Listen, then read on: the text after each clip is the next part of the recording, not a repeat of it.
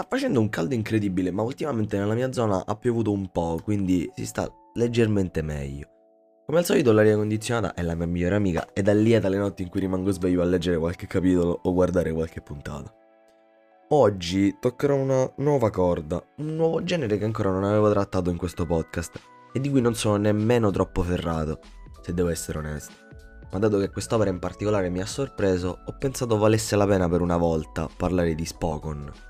Partiamo dalle basi. Gli Spokon sono quelle opere che hanno come protagonisti degli atleti e ruotano all'interno dello sport scelto dall'autore. Ed il protagonista della mia esposizione di oggi è Aikyu. Un manga, tra l'altro, terminato recentemente, circa un anno fa, che nel mio caso ho visto prima sotto forma animata, ma che ho recuperato quasi impaziente di sapere come andasse a finire una certa partita, praticamente dall'inizio in formato cartaceo per scoprirne anche il finale. Ecco, però dovete sapere una cosa, di solito sono abbastanza paziente in materia di anime, con animazioni fatte bene. Soprattutto se di solito la trama è abbastanza prevedibile o sufficientemente godibile, ma non tanto da spingermi a leggerlo subito dopo aver completato gli episodi esistenti. Questo però non è stato il caso, e sapete perché? perché nonostante Aiyu sia palesemente un'opera incentrata sullo sport, in questo caso la pallavolo, l'autore, ex giocatore di pallavolo, riesce a esprimere e spremere all'interno del suo manga tutte le emozioni, le sensazioni, le tecnicità e le difficoltà della pallavolo, come se le stessimo vivendo noi stessi. E non parlo tanto per, dato che sarò onesto con voi, l'autore parte da subito togliendo ogni tipo di certezza al suo interlocutore, dicendo chiaramente che non sarà tutto rose e fiori proprio come la vita vera. Ci saranno sangue, lacrime e sudore da versare, tutto devoluto per realizzare i propri sogni. Il tutto così tanto reale e vivido che, vuoi perché nella mia vita ho praticato a livello agonistico per diversi anni uno sport di squadra, mi ha permesso di immergermi interamente in questo racconto in ogni partita, tifando dei disegni come se stessi vedendo una partita di pallavolo vera. Ed aggiungo che ha instillato in me una certa curiosità verso questo sport che prima avevo altamente sottovalutato. Vi consiglio se credete che questo genere non faccia per voi, di dargli comunque una chance. Perché per quanto sia fatto bene il lato sportivo dell'opera, non pensate che la psicologia dei personaggi sia lasciata in balia del caso, anzi. La profondità di tutti i personaggi che si rivelano necessari alla trama è qualcosa di sconcertante, considerando che il centro dell'attenzione è il pallone, non la crescita personale. Eppure vuol dire che sin dall'inizio Furudate voleva fare le cose bene e rendere ogni decisione, ogni sforzo, ogni lacrima piena di significato ed il più immedesimabile possibile. L'unica, se vogliamo, pecca che ha l'opera è la relazione che ha con la fisica, dato che certe volte va abbastanza fuori dai canoni, con gente che fa il campo in millesimi di secondo oppure sedicenni che hanno 160 cm di elevazione da terra. Però sinceramente me ne sono sbattuto il cazzo, poiché non è davvero così eccessiva da essere un difetto, magari a qualcuno potrebbe dare fastidio, quindi ve lo dico. Passando ai personaggi, loro sono stati il vero motivo per cui davvero rimani attaccato allo schermo. Tutti atleti diversi in cui più o meno tutti si possono rivedere. L'ansioso, il tremolante, quello concentrato, quello che lo vede solo come uno sport, quello gasato oppure quello minaccioso. Insomma, ne abbiamo davvero per tutti.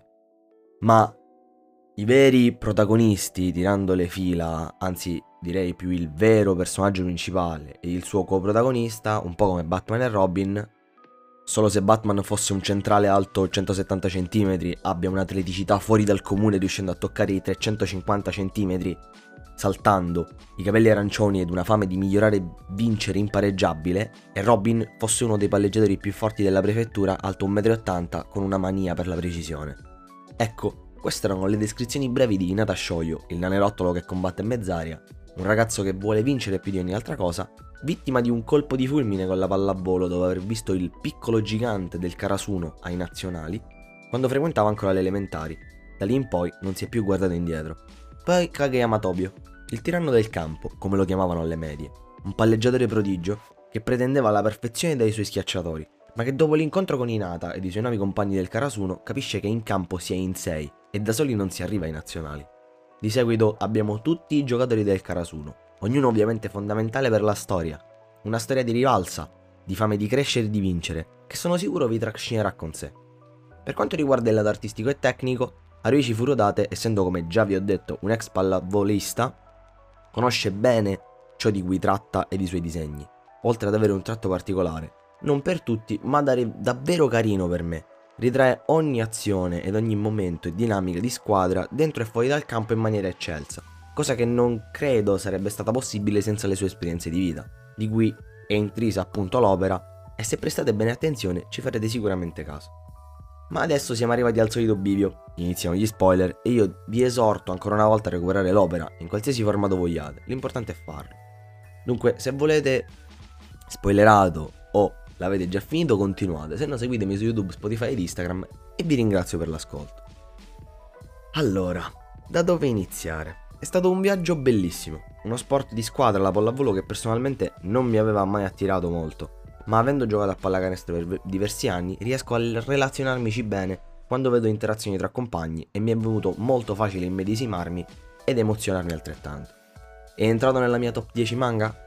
Assolutamente sì, e prima di leggere gli ultimi 110 rotti capitoli, se qualcuno me lo avesse detto non ci avrei creduto minimamente.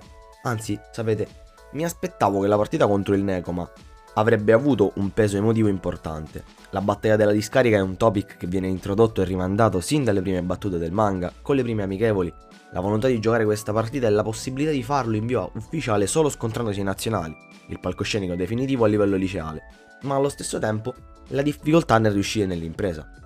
E già qui, dopo 40 capitoli di partita che sinceramente mi aspettavo più difficile da seguire proveniendo dall'anime, dove è molto più facile seguirne l'andamento, mi sono ritrovato davanti a uno scontro tra due squadre che non volevano indietreggiare di un millimetro. Una partita giocata più a livello mentale che sul campo, e soprattutto il duello indiretto tra Kenma, che spinto dalla voglia di vincere si impegna davvero sorprendendo tutti, ed Inata, che con la sua caratteristica fame, quella sorta di maledizione che, secondo il coach Washijo, viene attaccata addosso a coloro che non sono stati benedetti con un fisico adatto per la pallavolo.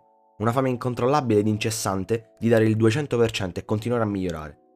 Inata riesce a spiccare il volo ancora di più, svettando ancora di più sul muro avversario e riesce, insieme ad un totale impegno di squadra e ad una sonora botta di culo, a vincere la partita. Ma non è arrivata ancora la parte che davvero mi ha fatto amare l'opera e le ha conferito il posto che ha nel mio cuore. La partita contro il Kamomedai, con Oshiumi, contro il piccolo gigante, che fa realizzare ad Inata come lui in realtà non abbia mai realmente mirato ad essere il piccolo gigante, ma che essere la migliore esca sia qualcosa che gli calza molto meglio e di cui può andare davvero fiero. Lo realizza in maniera totalmente razionale, da solo, capendo che lui può fare davvero qualcosa che nessun altro è in grado di fare. Una partita giocata con il cuore tra mostri a livello liceale, capeggiati da due nanetti che valgono per 10 uomini. Poi il blackout. Non tutto poteva essere perfetto nella primavera di Inata e del suo Karasuno. Inata riceve quella palla, ma poi perde le forze per un attimo. Poi di nuovo, e si scopre che ha giocato tutto il giorno con la febbre a 40.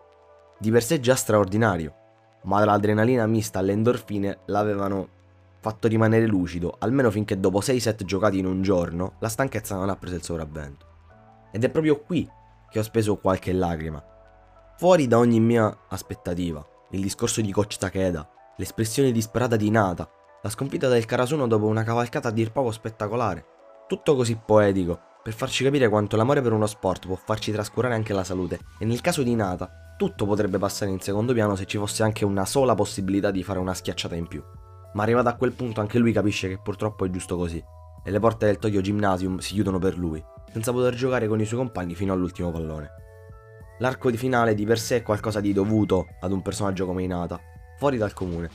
Dopo aver raggiunto durante il suo terzo anno il campo centrale al nazionale, perdendo ma comunque acqui- conquistando la top 4 nazionale, decide di voler migliorare il suo gioco. Vuole diventare un all-around player e per lui il modo migliore è andare a giocare a Rio, grazie agli agganci di coach Washijo, che ha grandi aspettative in lui, per giocare a beach volley 2 contro 2, dove si è costretti a coprire il campo in due e dunque sarebbe stato quasi costretto a migliorare in tutto ciò che inizialmente gli veniva difficile riuscirà a migliorare a tal punto da diventare famoso con il soprannome di Ninja Shoyo, affinando la sua tecnica di salto, ma anche tutto ciò che per lui era estraneo, partendo dalla battuta e finendo con un senso del gioco che, dopo il periodo brasiliano, è arrivato a livelli eccezionali. Anche questo mi ha fatto emozionare molto, vedere come un personaggio riesca a resistere a tutte le avversità della vita, come la solitudine in un posto sconosciuto o il non essere abituato alla sabbia come campo di gioco, o ancora il doversi imporre di mantenere delle abitudini alimentari davvero devote all'obiettivo. spinto soltanto dalla pura voglia di migliorarsi, da quella fame, in maniera tale da poter diventare forte e giocare con altre persone forti, per riuscire a divertirsi. Per il resto è davvero molto significativa la partita tra Adlers e Black Jackals, dove vengono praticamente raccolti tutti i personaggi più carismatici della serie. Come ovviamente Kageyama, ma anche Oshijima, Oshiumi, Sakusa, Bokuto e Mia Atsumo. In uno scontro epico per sancire la fine della serie. Chiudendo il cerchio iniziato nei primissimi capitoli, Hinata batte Kageyama in una partita ufficiale di campionato, in maniera sportiva, da amici. Un'amicizia nata dalla forma più sana di competitività che possa esserci in questo mondo. Perché Ayu è proprio questo. Ayu è l'insieme di tutto ciò che rappresenta la pallavolo come sport in sé, ma va oltre il lato tecnico e di match. C'è anche tutto ciò che sta al di fuori del rettangolo. I sorrisi, i pianti, le gioie, i dolori, le amicizie e le rivalità. Il fatto che nessuno di coloro che hanno voce in quest'opera riesca effettivamente a vincere il torneo nazionale ci vuole fare capire come l'importante non è sempre vincere, ma l'importante è dare il massimo cercando di spingersi oltre i propri limiti, insieme. Ed è proprio questo che me lo ha fatto amare, la genuinità delle espressioni e la bellezza dei messaggi che vuole inviare attraverso l'opera il sensei. E quasi dimenticavo, apprezzo tantissimo anche il lavoro minuzioso fatto dal sensei nel voler ritrarre praticamente ogni singolo personaggio che abbiamo visto durante l'opera, anche dopo lo skip di 5 anni. Ma soprattutto l'aver dedicato alcuni capitoli interamente per approfondire la storia dei personaggi come i sopracitati Kageyama, Oshiumi, Sakusa o Ushijima, che fanno empatizzare un po' di più soprattutto con gli ultimi tre, di cui non si sa molto, oltre il fatto che siano fortissimi. Eccovi spiegato perché Haikyuu è entrato a far parte della mia top 10 manga. Spero che vi, mi farete sapere cosa ne pensate anche voi riguardo quest'opera. Ma detto ciò, per questa settimana è tutto allo studio su Codaste, alla prossima belli!